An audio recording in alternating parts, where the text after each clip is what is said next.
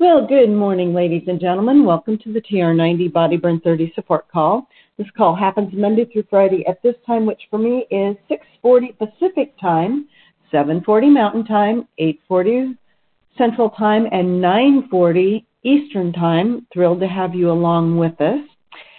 If you ever miss these calls, you can pick them up on an application called SoundCloud or wherever you get your podcasts at by putting in Frank, F R A N K, Lomas, L O M A S, and TR90, or Solution, Frank Lomas and Solutions, the digit 4, anti aging, all scrunched together.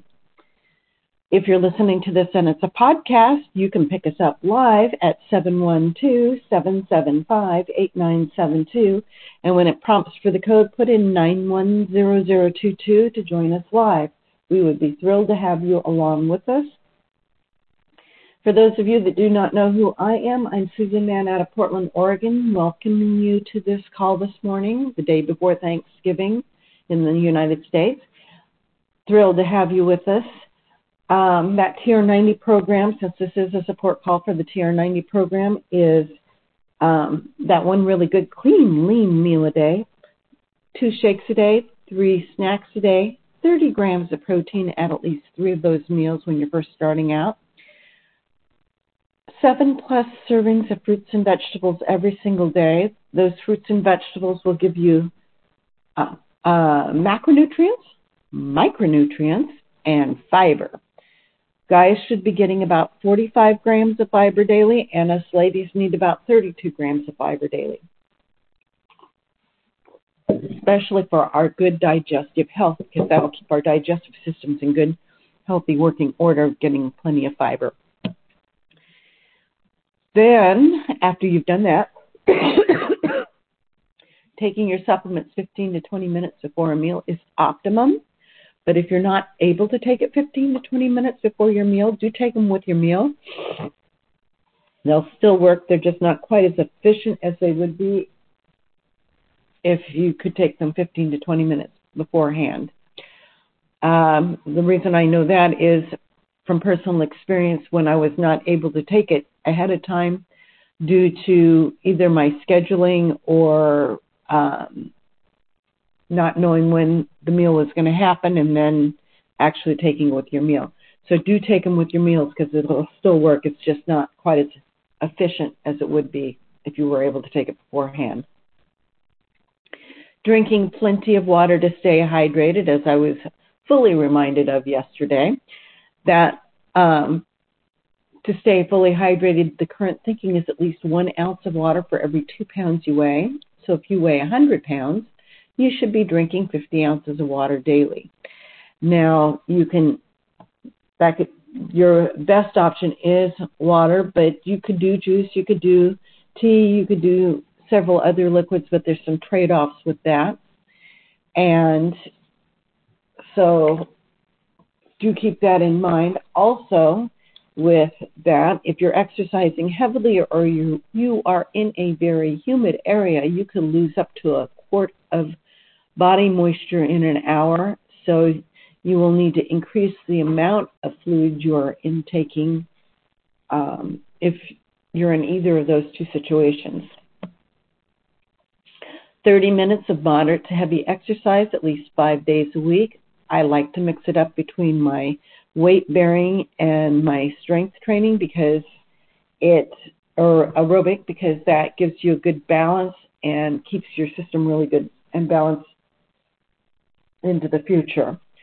Uh, if you're just starting out with exercise, start with wherever you're at and build up to that 30 minutes and you can always do more because not a bad thing to do more. And as Frank has done in the past when they were having quite a long streak of hashtag no days off he got up to I want to say like about 1400 days off with with no days off from exercise doing 30 minutes of exercise every single day. It started out as a 30 day challenge that exercise is really a key component to your lifestyle change and is really in many ways good for you so and it really helps your body overall. Seven to nine hours of good quality sleep a night. That sleep helps your body rest, but it clears out toxins. It does uh, stores memories. It does several different things while you're resting, so it's important. But getting enough good quality sleep actually helps you make good decisions the following day or two because you're well rested, and because you're well rested, that gives your brain a chance to really lock in um, memories and helps you to make those good decisions that you need to be making. And as CJ was very fond of doing, she liked to plan all of her meals at least a day in advance. And so she would, if she had something that she was particularly craving, she would um, plan the following day for that to be as a reward somewhere throughout her day. So do plan your meals in advance because that actually helps keep you on that lifestyle. And I know with Thanksgiving coming up tomorrow and several people celebrating it, that that is something that, you know, enjoy your meal. Plan to splurge a little bit. Sometimes all you need is that first bite or two that you really want to try something. Just that first bite or two, and then after that, stop because that is really where the craving is at, is in that first bite or two. And many times that's enough to satisfy that craving I think we're ready to start what we're going to talk about today, which is out of a book that is called Fat Chance Beating the Odds Against Sugar, Processed Food, Obesity, and Disease. It was written by Robert H. Lustig, MD and MSL. And we've been talking about personal responsibility versus obesity. And this next section is actually about the greatest rate of increase in obesity is in our youngest patients. And since Dr. Lustig is a doctor that is, he deals with kids in particular. So, when you look at the U.S. trends in childhood obesity over the past 40 years, you see that every group is affected. However, the age group that shows the greatest rate of increase in the last decade is the two to five year olds. It is impossible to ascribe personal responsibility or free choice to this age group. Toddlers don't decide when, what, and how much to eat. They do not shop for or cook their own food. However, as all parents know, they do have guns and they do make their preferences known in the supermarket. How many of us have had a screaming child in the cart? Yes, I can attest to that. Research has shown that children are not able to tell the difference between the TV show and the commercial until they are eight years old. Children in the United States watch an average of three to four hours of TV per day. The programs are interspersed with commercials that target these young viewers and convince them of what they need. If you can't discern what's marketing and what's not, how can you defend yourself against it? We even have an epidemic of obese six month six month olds. They don't diet or exercise. They drink breast milk or formula and lie in their cribs. While our society easily puts the blame on our current diet and exercise practices, how does this explain the obese six month old? How, whatever theory you have to explain the obesity pandemic, it has to explain them also. The concept of diet and exercise in an obese infant is a non sequitur. Sienna and the other six obese six month olds lay waste to the idea of personal responsibility for obesity. Instead of perpetrator, the obese six month old must be a victim. But a victim of what and of whom? Who is to blame? So we are left with a conundrum. We are all eating more and exercising less, and by 2050, obesity will be the norm and not the exception. Do abnormal behaviors drive obesity? If so, behavior is primary and behavior is a choice and personal responsibility is front and center. But what if it's the other way around? What if our biological process of weight gain drives these abnormal behaviors to argue against the personal responsibility is to argue against free will. Free will is defined as the power of making free choices that are unconstrained by external circumstances or by necessity. Who is making the choices? Philosophers and scientists have argued this topic for centuries.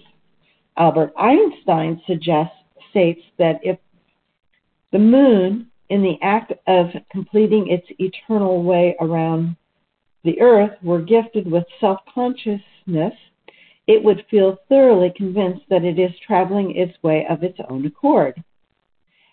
So would a being endowed with higher insight or more perfect intelligence, watching man and his doings smile about man's illusion that he is acting according to his own free will.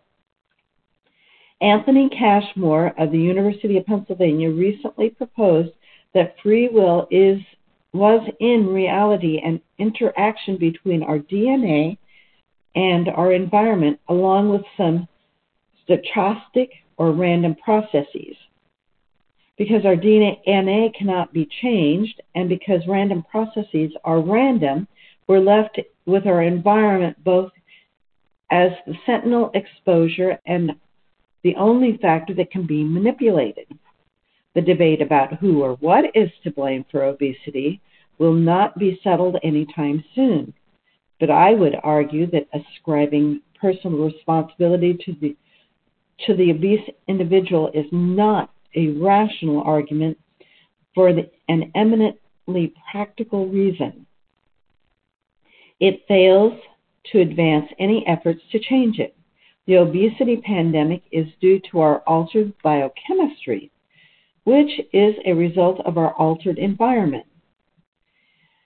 And in this next part, we will demonstrate how our behaviors are secondary and are molded by our biochemistry. And we'll probably be getting into eat or not to eat. That's not the question. So, with that, I'm going to take us off mute and remind you that at the top of the hour, if you scoot over to Facebook One Team Global Live, you can catch one of our leaders sharing some information on how to build a Nu Skin business. Thrilled to have you along with us today. I want to wish everybody, in case you're not joining us tomorrow, a happy Thanksgiving in the United States. And this is Susan Mann signing out for, let's see, November 23rd, 2022. Thrilled to have you along with us, and I welcome any thoughts or comments that you may have. So there we have it, my friends, how our environment may be a large part of why the weight gain has been happening. And hopefully we'll start getting into some of the solutions.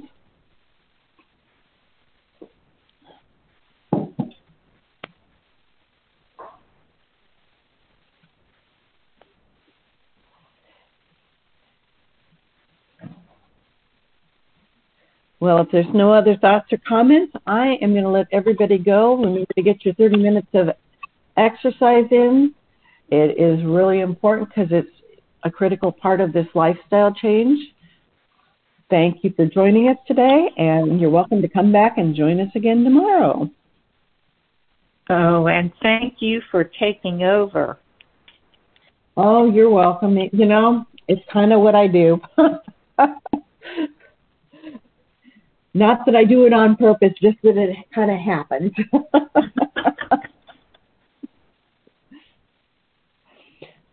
so everyone have a great day. We're going to wish Frank a speedy recovery so that we'll have him back with us next week. Have a great day, and we'll see you back here tomorrow. And we'll have oh. Victoria up on Friday with her wonderful meditations to get our weekend off to a really fabulous start. Okay. Have a great day. You too. Thank you.